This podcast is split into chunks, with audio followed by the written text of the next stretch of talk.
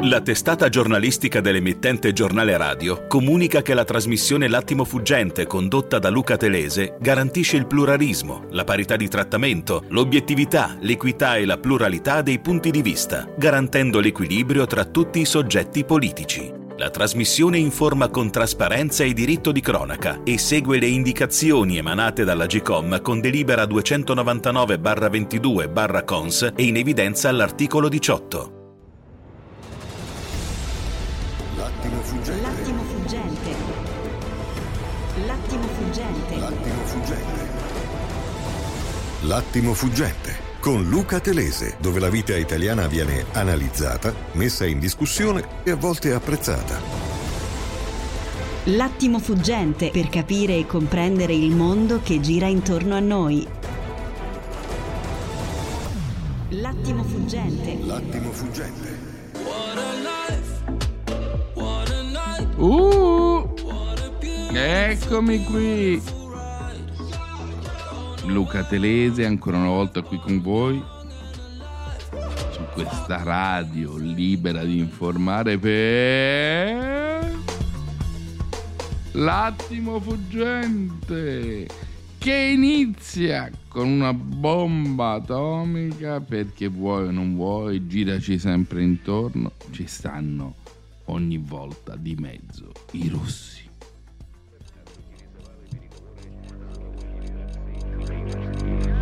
La bomba atomica. La notizia che potrebbe sparigliare la campagna elettorale. There's a growing feeling of hysteria,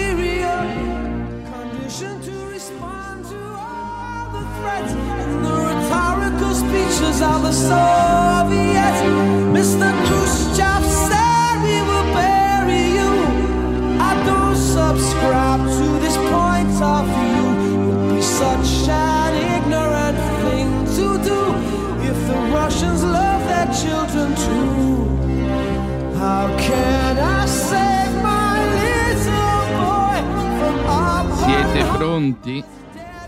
Come un'orologeria a pochi giorni dal voto, come aveva predetto in un editoriale che noi leggemmo per tempo Alessandro Sallusti sul Libero, a poche ore dalle urne è arrivata la notizia che tutti attendevano, notizia esterna alla campagna elettorale, ma destinata a impattare sulla campagna elettorale. Sì, perché gli americani, in questo caso, rivelano, senza ancora con una tempistica che probabilmente eh, prelude a una seconda puntata, che dalla Russia sono arrivati dei soldi per i partiti dell'Occidente. E dicono anche un importo, un importo imponente. La notizia, attenzione, non è su tutti i giornali, ma è su Repubblica, sulla eh, stampa. Partiti pagati da Mosca, titola il quotidiano diretto da Molinari. Dossier americano. Washington 300 milioni a politici di 20 paesi per manipolare la democrazia, gli atti trasmessi già ai governi, ai rispettivi governi per informarli. Palazzo Chigi dunque ha ricevuto questa informativa dagli USA, spiega ancora Repubblica, ma non ha conferme sul finanziamento a italiani.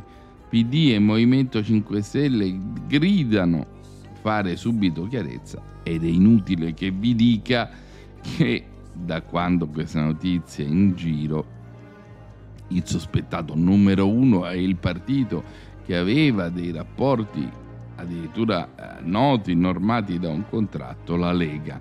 E così ecco gli altri elementi di questo catenaccio. Crosetto è alto tradimento, quindi un esponente di Fratelli d'Italia molto duro, e Salvini che risponde querelerò chiunque faccia il mio nome.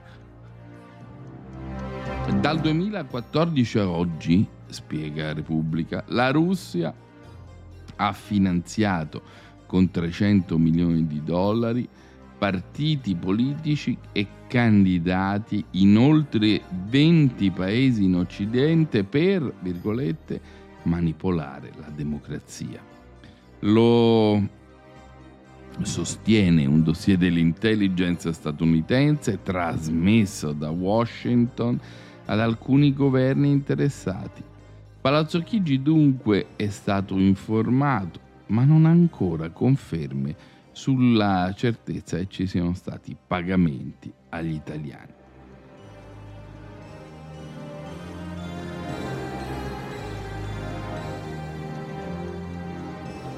E il pezzo firmato dal corrispondente dall'America Paolo Mastrolilli. La Russia ha speso almeno 300 milioni di dollari dal 2014 a oggi per finanziare partiti politici e candidati in due dozzine di paesi, quindi vedete poi si concentra sempre di più. Lo scopo ovviamente è quello di influenzare i risultati elettorali, di dirottare i sistemi democratici degli avversari.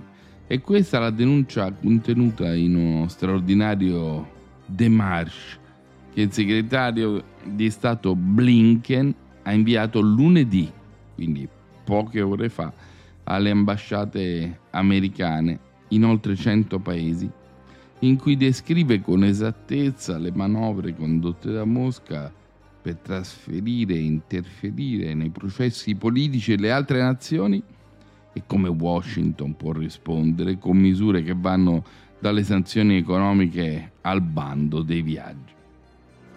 I nomi dei paesi e dei politici coinvolti, attenzione, non sono stati ancora rivelati, ma sono concentrati soprattutto in Europa e non sfugge che fra una decina di giorni andrà alle urne proprio l'Italia dove nel recente passato sono state scoperte operazioni lanciate dalla Russia per spionaggio, finanziamento e almeno il sostegno di alcune forze politiche, nonché in diverse attività di disinformazione.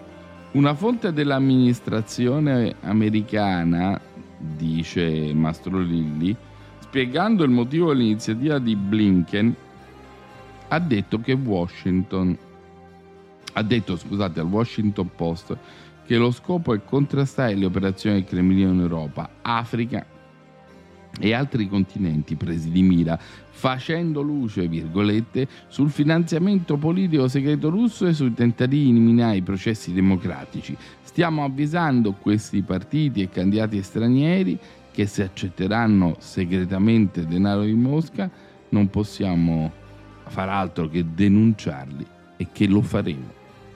Ad esempio ha citato un paese asiatico dove L'ambasciatore russo avrebbe dato milioni di dollari in contanti a un candidato presidenziale.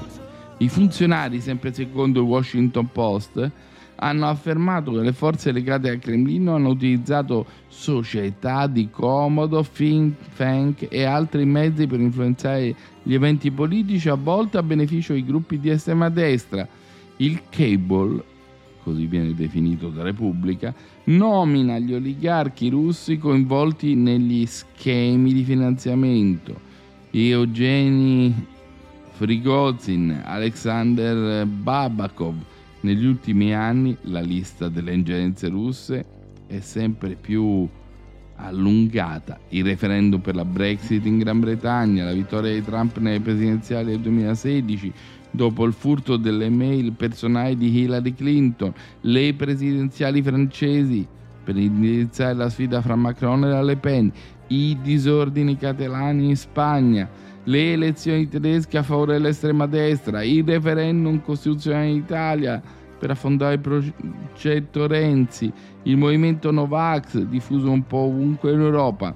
In Italia, scrive ancora Repubblica, sono state rivelate le campagne di disinformazione e l'utilizzo diffuso dei social media per diffondere notizie false che promuovevano gli interessi di Mosca. La Lega aveva firmato un accordo di collaborazione, ricorda Repubblica, politica con il partito di Putin. Il suo leader Matteo Salvini ha spesso difeso pubblicamente le posizioni in Cremlino, inclusa la sua recente partecipazione al forum di Cernobbio, dove si è presentato con una serie di slide per spiegare perché le sanzioni imposte dalla Russia dopo l'invasione illegale non provocata dall'Ucraina non starebbero funzionando. Il leader della Lega ha anche frenato sulle prosecuzioni dell'invio di armi a Kiev, come peraltro quello del Movimento 5 Stelle Conte.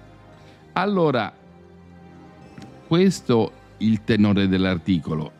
È inutile che vi dica che due cose colpiscono, no?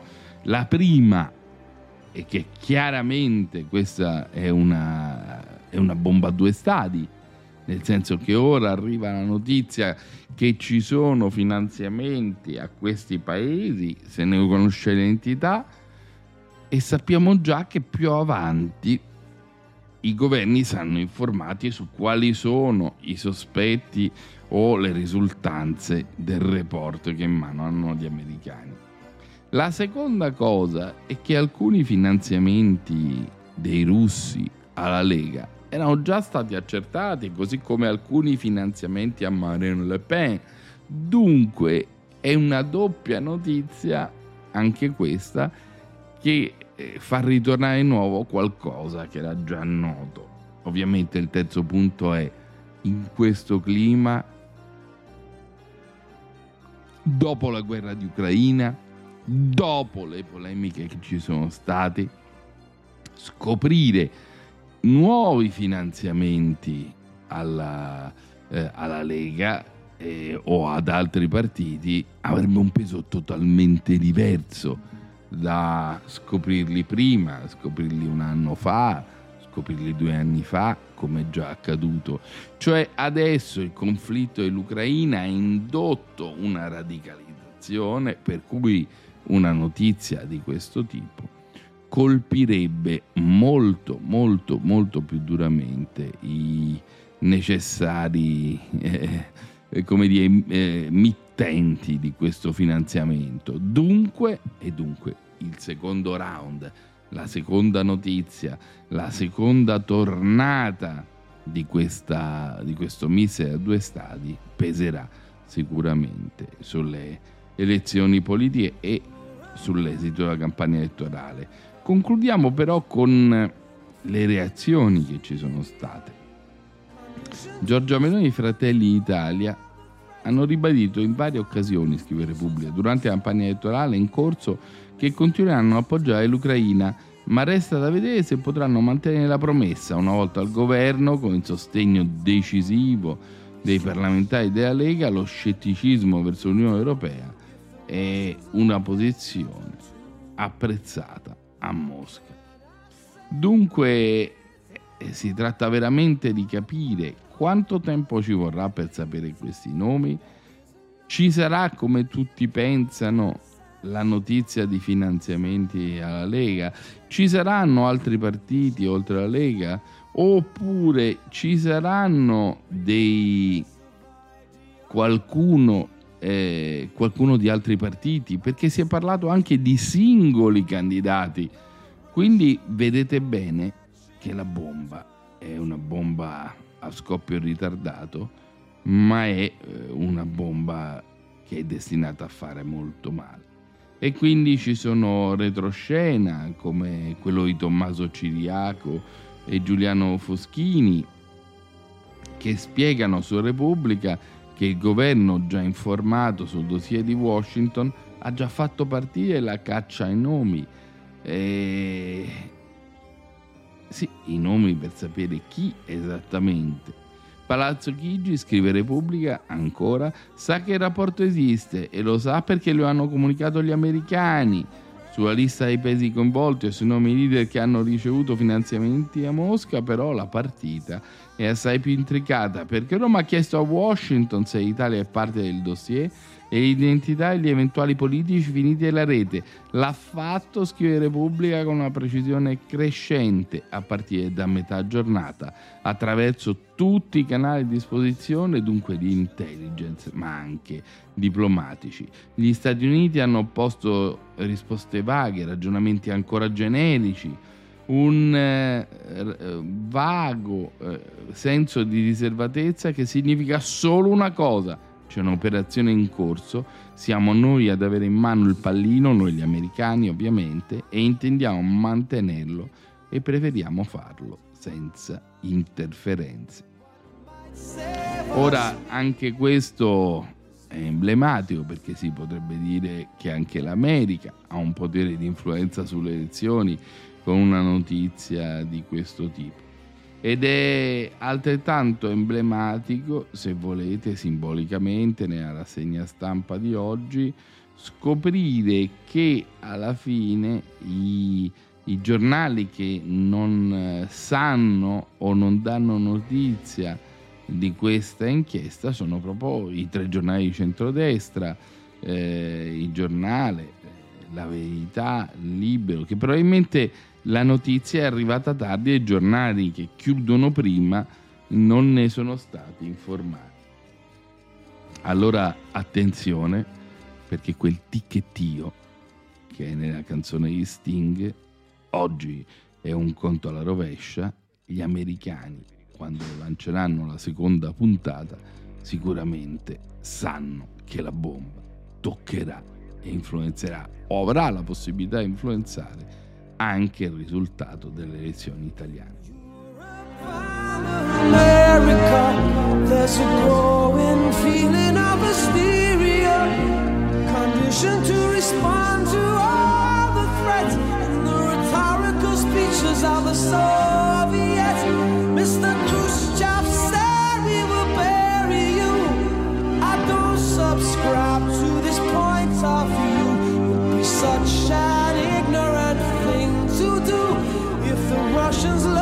children too. How can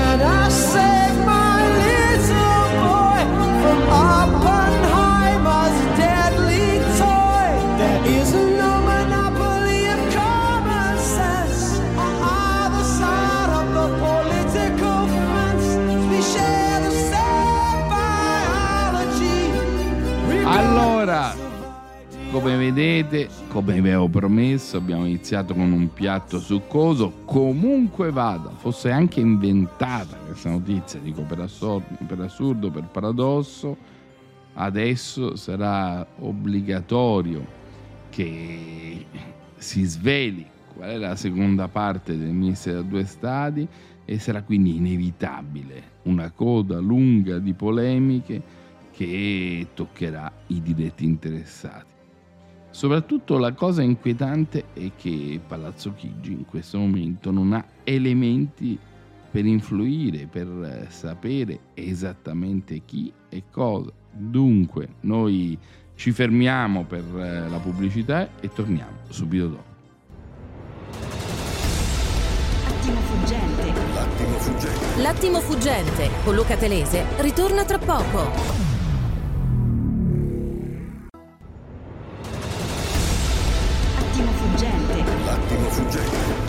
L'attimo fuggente con Luca Telese. Eccoci, siamo tornati alle 7.37 e come spesso capita questo programma, questo è un programma che informa, racconta, indaga le pagine dei giornali, ma soprattutto è un programma che racconta le storie, le vite e quella di oggi è la storia di un grande regista francese che ha deciso di suicidarsi.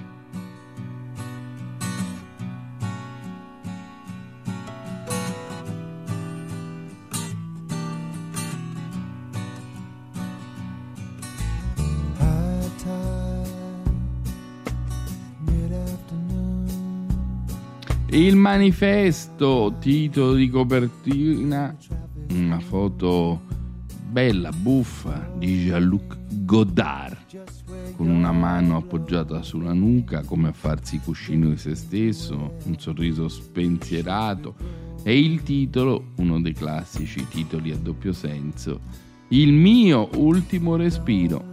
Addio a Jean-Luc Godard, il padre della cosiddetta Nouvelle Vague, l'inventore del cinema moderno, regista totale e prolifico. Dal 2018 l'ultimo film, Les Livres d'Image, non era malato, spiega la sua famiglia, ma esausto, questo sì.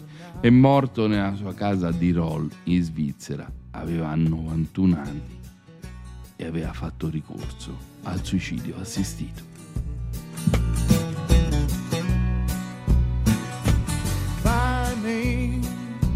Forever trying. Find your way out of the wild, wild. Eugenio Renzi per il manifesto.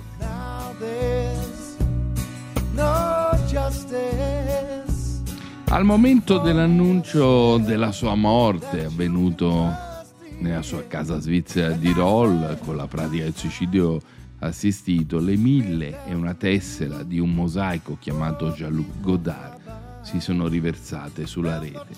E di questo mosaico fanno parte, fra le altre cose, le sue parole e le sue immagini, i suoi motti di spirito, i suoi giochi linguistici, la morte all'epoca dei social network ci ha abituato a questo rito che consiste nell'esporre un pezzo dello scomparso. Quello di Godard non è però un lutto come un altro. Non solo, il manifesto, per la statura titanica di questo dio dell'arte, ma perché Godard è da sempre il nostro contemporaneo, a ogni epoca il nostro presente in tutti i sensi che si possono attribuire a questa parola. Ed è di questa scomparsa, niente affatto eccezionale del presente, che bisogna fare il lutto.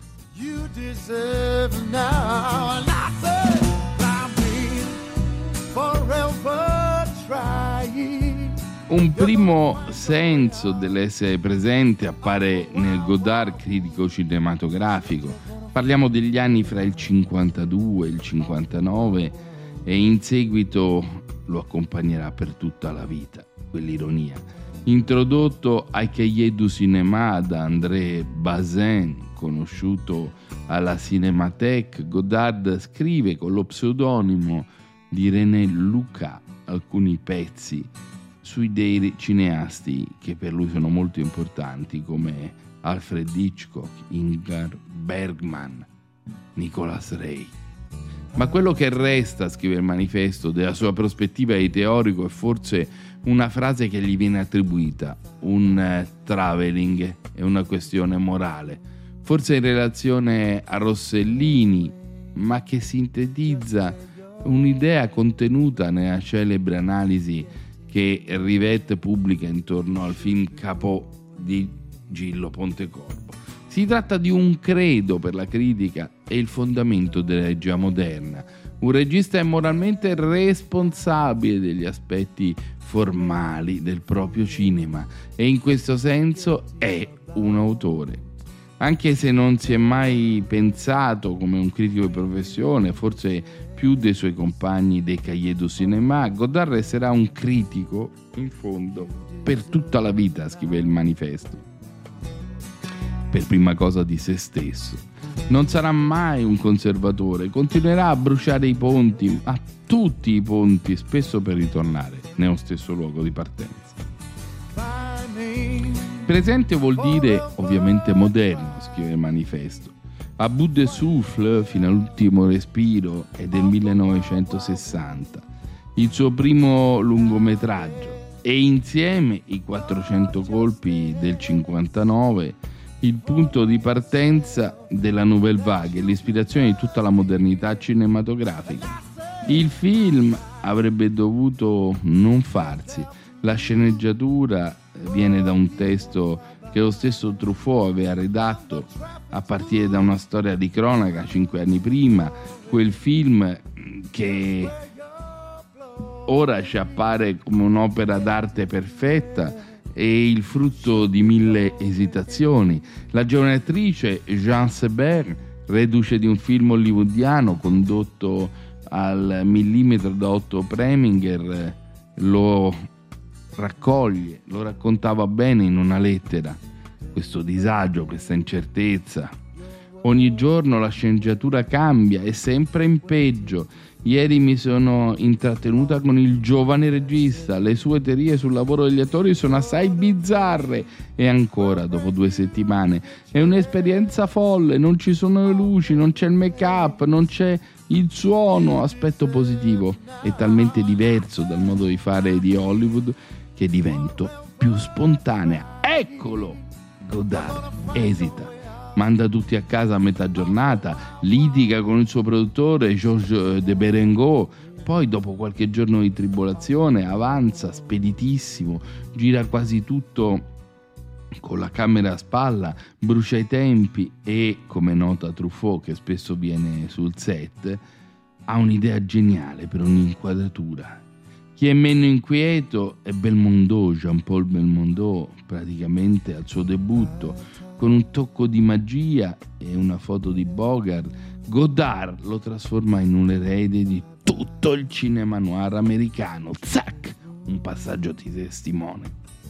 Perché se a Bout de Souffle è certo un film moderno, questa modernità è fatta con i pezzi di immagini che vengono dal passato con il senno del poi è chiaro che c'è già in quel film l'idea di usare le immagini come se fossero parole, così eh, come parole antiche o cadute in disuso possono entrare in un romanzo moderno, così come queste parole riprendono vita, così vestigia di Hollywood e cariatidi del cinema francese come Sacha Guthrie possono esprimere il tempo presente, l'immagine stessa del cinema moderno, la coppia di viaggio in Italia di Rossellini sarà ripresa da Godard praticamente in ognuno dei film del decennio 60. Che si tratti di Anna Karenica e Michael Suborn nel film sulla guerra di Algeria, Le Petit Soldats del 60, o ancora di Belmondo con Anna Carina nella fuga di Pierrot Le Fou, Pierrot il pazzo, e infine nella commedia noir di Weekend del 67 o ancora del film centrale di questo primo periodo Le Mépris, il disprezzo con Brigitte Bardot, scusate, con Michel Piccoli, scusate, Fritz Lang, Jack Lang, Fritz Lang, Jack Lang, il genio del cinema e il futuro ministro della cultura di Mitterrand, girato fra gli studi di Cinecittà e la villa di Curzio Malaparte a Capri, la versione francese è per certo uno dei film più diabolici mai concepiti, mentre la versione italiana, che non è di Godard ma del produttore Ponti, è uno dei più sciocchi. Godard spezzetta il romanzo di Moravia, il disprezzo, e riduce o lo innalza i personaggi contemporanei, scrive il manifesto, a divinità statuarie. Il film è una requiem dell'epoca d'oro del cinema, una sorta di requisitoria contro se stesso, il tutto con uno stile che sfida la pop art sul terreno dell'immaginario di massa. Per molti Godard finisce lì, con il 1967, quando decide di uscire dal sistema industriale, paradossalmente invece è proprio scomparendo dalla scena che reinventa la propria presenza nel cinema. Con il maggio 68, la rivolta studentesca e operaia in Italia, il movimento pacifista americano, la rivoluzione mondiale, il presente sembra aver preso una velocità che il cinema, compreso quello della Nouvelle Vague, è incapace di cogliere. Fra il 68 e il 73 Godard fonda il gruppo Ziga Vertov, che in realtà è soprattutto un duo, Godard più Jean-Pierre Gorin, a quale si aggiunge poi Anne-Marie Mieville, la quale diventerà poi la moglie di Godard. Eh? È una grande storia, è un grande racconto. Il risultato è Jusqu'à la victoire, Ici et ailleurs, Vladimir e Rosa, un cinema volutamente clamorosamente militante che segnerà un decennio, fortemente ideologizzato, apparentemente monotematico, ma la rivoluzione mondiale che il gruppo cerca al tempo stesso di filmare e di applicare è per Godard un modo nuovo per esplorare il cinema, in qualche modo riportando le sue origini al semplice registrare il rumore del mondo, di tutti i suoi rivoluzionari. Inni di rivolta, il più forte è quello della lotta palestinese che Godard ascolta senza tergiversare prima di tanti altri, dopo che molti sono diventati sordi. L'esperienza si conclude con il più tradizionale Tu va bien, un film del 73. Nella seconda metà degli anni 70 Godard sembra ritornare a un cinema di finzione, ma è apparenza. La nuova sfida del presente è il rapporto fra il progresso tecnico del cinema, in particolare del video, e la proprietà personale, o meglio, la propria ricerca artistica. E di questo periodo l'incontro con l'ingegnere e fondatore di Aton, Jean-Pierre Beuviela, che con le sue invenzioni, la celebre videocamera Falouche, ha aiutato il progresso del nuovo cinema documentario. Con Godard proviamo a capire cosa accade nel nuovo cinema e il risultato è costruire una macchina da 35 mm che sta dentro una tasca. Dunque la rivoluzione è parallela, rivoluzione di lingua, di racconto e di tecnologia. Mentre il cinema, inquietato dalla progressione della TV, si rifugia in Francia nella qualità d'autore, in America nel blockbuster della nuova Hollywood, Godard risponde con una nuova radicalizzazione sia dello spettacolo che della sperimentazione. Il racconto, dice il manifesto, diventa sempre più scarno, essenziale, iconico. Il montaggio, liberato dall'incombenza narrativa, impone accostamenti sempre più imprevedibili in Passion, che è un film dell'82, in, nel famoso Prenom Carmen dell'83, ma soprattutto in Je vous salue Marie dell'85, Godard mette i suoi spettatori a osservare il cinema in cui la finzione si volta dalla parte della macchina da presa e comincia a riflettere ad alta voce.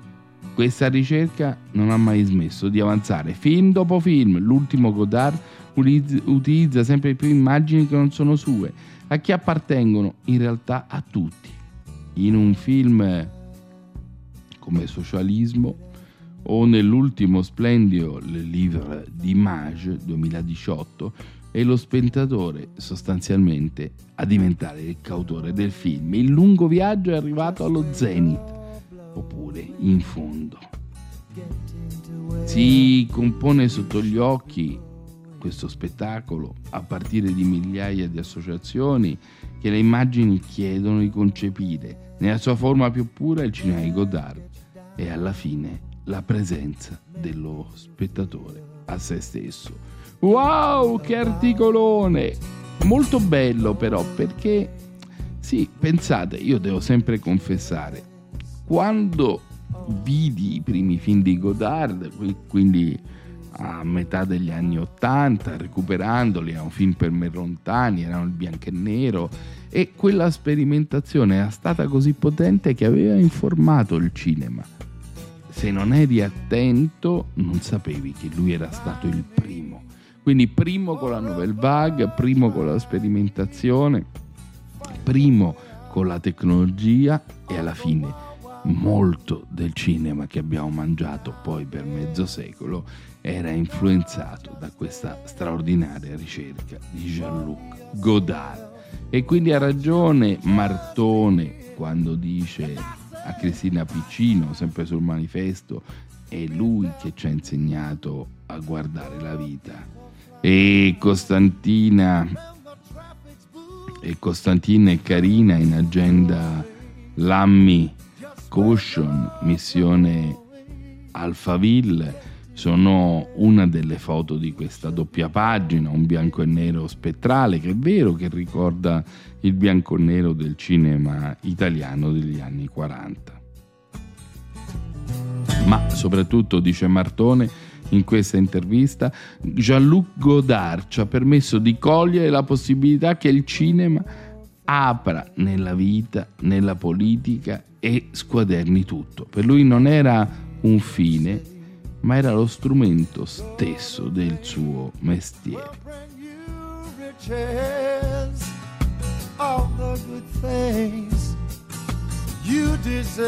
E c'è anche un pezzo polemico, quello di Adriano Afra, di cui leggo qualche battuta.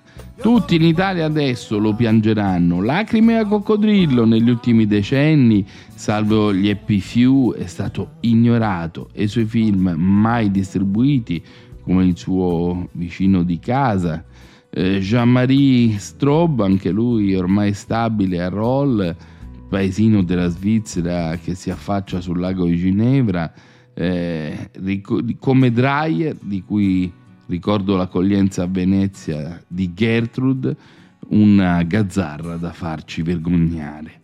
Ha fatto ricorso al suicidio assistito, stanco di aver vissuto così a lungo, senza assistenza, come hanno fatto i novantenni Lizzani e Monicelli. La sua opera però si è sempre più ringiovanita in film da adolescente e smagnoso di sperimentare. La sua eredità sarà lunga da comprendere sino in fondo e anche in un pezzo senza fondo. Io ho scritto su di lui, dice Adriano Apra, ma adesso preferisco ripercorrere i miei rapporti personali con Godard. Il primo saggio che ho pubblicato nel 60 riguardava i cahiers du cinéma, lo accompagnavo con un dizionarietto dei critici dedicando voci distinte a Jean-Luc Godard, a Hans Lucas, il suo pseudonimo. Ho saputo dopo, così come ad Eric Robert e Maurice Scher, che invece è il suo vero nome. L'ho incontrato a Roma nel 63, in una conferenza stampa dove ha denunciato nelle indifferenze dei giornalisti lo scempio che Carlo Ponti aveva fatto del disprezzo nell'edizione italiana. Gli ho chiesto di intervistarlo, mi accolse, io timido con un enorme magnetofono, lui un po' frettoloso nella hall del suo albergo, credo di aver visto passare eh, di corsa Anna Carina, la protagonista di quel film. Questa prima intervista pubblicata è stata poi seguita da un'altra fatta a Parigi, stavolta con più calma. Gli chiesi poi di avere alcune sue sceneggiature che puntualmente mi spedì e che io pubblicai. Quella di Le Méprise, nel frattempo, visto con entusiasmo in quel mio primo viaggio in Francia è un'opera d'arte a sé. In un altro suo viaggio a Roma, addirittura, mi propose, convocandomi da Canova a Piazza del Popolo, di collaborare con lui a un film su una ragazza siciliana comunista. Un film che non ha mai fatto. Signori, mi sono dilungato perché mi piace, e lo sapete, il profeta.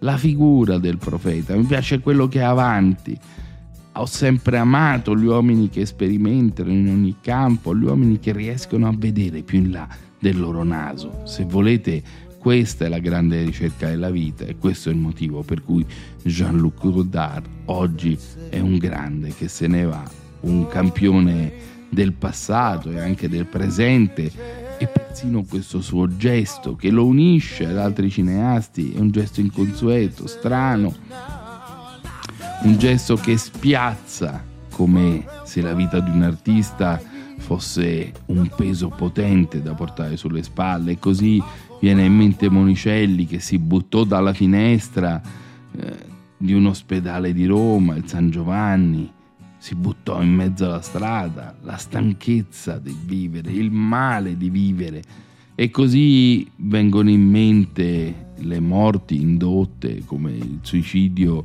di Lucio Magri. Sì, c'è qualcosa dell'esistenzialismo francese che è diventato nostro patrimonio nel contemporaneo e anche la stampa dice l'ultimo respiro.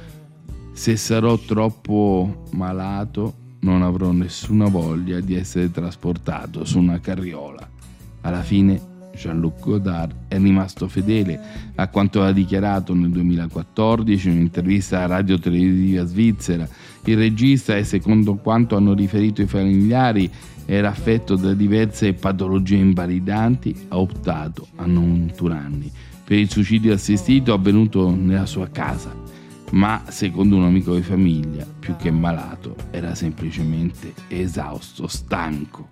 Una decisione molto difficile riconosceva sei anni fa lo stesso Godard, pur sottolineando di non avere l'ansia di proseguire a ogni costo. E così è stato. Il regista, scrive la stampa, si è spento nel paese a cui veniva la sua famiglia proprio nel giorno in cui il presidente Emmanuel Macron in Francia annunciava il lancio di una convenzione cittadina che verrà avviata a ottobre per discutere in merito alla possibilità di arrivare entro il 2023 a un quadro normativo sul fine vita. Quasi come se Godard volesse dare l'esempio da un paese, la Svizzera, dove la cosiddetta morte dolce è già legale. Solamente nel 2021 l'associazione Exit ha fornito assistenza a 1400 persone che hanno deciso di intraprendere la sua strada. Eppure il suicidio è sempre stato un elemento presente nel panteo godardiano dove nel 2000 4 il cineasta aveva confidato a Liberazione di aver cercato di togliersi la vita dopo il 68 in un modo un po' ciarlatano, diceva, giusto per attirare su di sé l'attenzione, mentre il critico Jean-Luc Dolin nel suo libro Godard, Dictionnaire de, de Passion, ricorda come il regista avesse sempre una lama in rasoio chiusa nel suo portafoglio che avrebbe utilizzato su di sé una sera. Dopo una furiosa lite con l'attrice Anna Carina nel periodo in cui stava girando una uo- donna e un uomo. E il regista Eric Nomer lo trovò un giorno nel suo studio grondante di sangue per un idillio finito brutalmente. Ebbene vedete che abbiamo parlato di due percorsi apparentemente distinti ma in realtà paralleli. È come se anche il suicidio di Godard fosse stata un'applicazione dei dettami del suo cinema quel suicidio assistito come un'avanguardia, come una nouvelle vague, come una provocazione, come un taglio nella tela nelle legislazioni dell'Occidente. Ciao, a fra poco. È giunto il momento del giornale radio. Torniamo fra poco. L'attimo fuggente con Luca Telese ritorna tra poco.